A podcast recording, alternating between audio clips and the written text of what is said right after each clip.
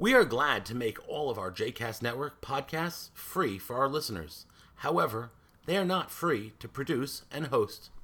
Please consider making a donation to JCast Network to help support our work by visiting jcastnetwork.org/donate. Thanks for your support. You are listening to 2 Minutes of Torah with Rabbi Danny, a JCast Network podcast. For more information about Rabbi Danny, please visit rabbidanny.com. For more information about other JCast Network podcasts and blogs, please visit jcastnetwork.org. Shalom and welcome to Two of Torah, Parashat Shmini, Dangerous Endeavors. Right now, as we are still in the midst of this coronavirus pandemic, it is clear that activities that we took for granted and things we used to do regularly now come with a risk attached. Simply leaving our houses and going to the shops is risky, and therefore we should be all adhering to the stay at home advisories that are out there.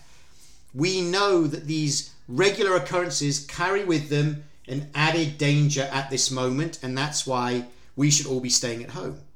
But this is something that we might want to think about of how something or some activity that we took for granted now feels that much riskier than it ever did before.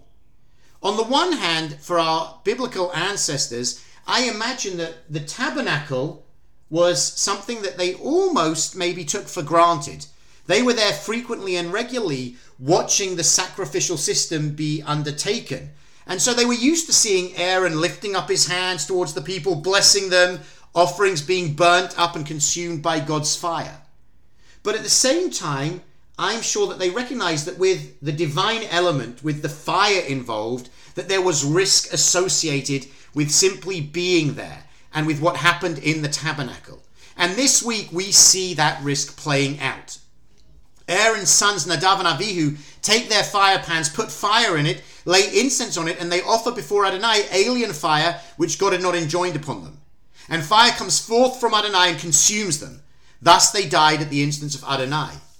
As I read this passage each year, I'm always troubled by the thought of what did they really do wrong? What was this alien fire that they were bringing? The Midrashim, the rabbinic stories, offer us all sorts of insights and suggestions of what they might have done. But this year, as I read the story in the midst of this pandemic, I think it's simply a reminder that there are activities that we might do each and every day and might have done for all of our lives that right now carry with them an added sense of risk. And in that context, we must take all of the precautions necessary. First and foremost, staying at home when we can, but when we have to go out, making sure that we wear face masks, that we have gloves on, and that as soon as we come back into our homes, we wash our hands and do all that we're recommended to do. It feels like Nadav and Avihu didn't take the necessary precautions.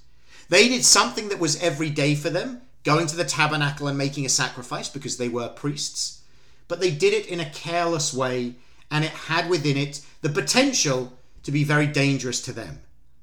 Perhaps this year, Nadav and Avihu are a reminder for all of us be careful. Don't take those things that we do for granted and take the necessary precautions that we do at this time. For all of us, that's a message from this week's Torah portion at this precise moment. Shabbat Shalom.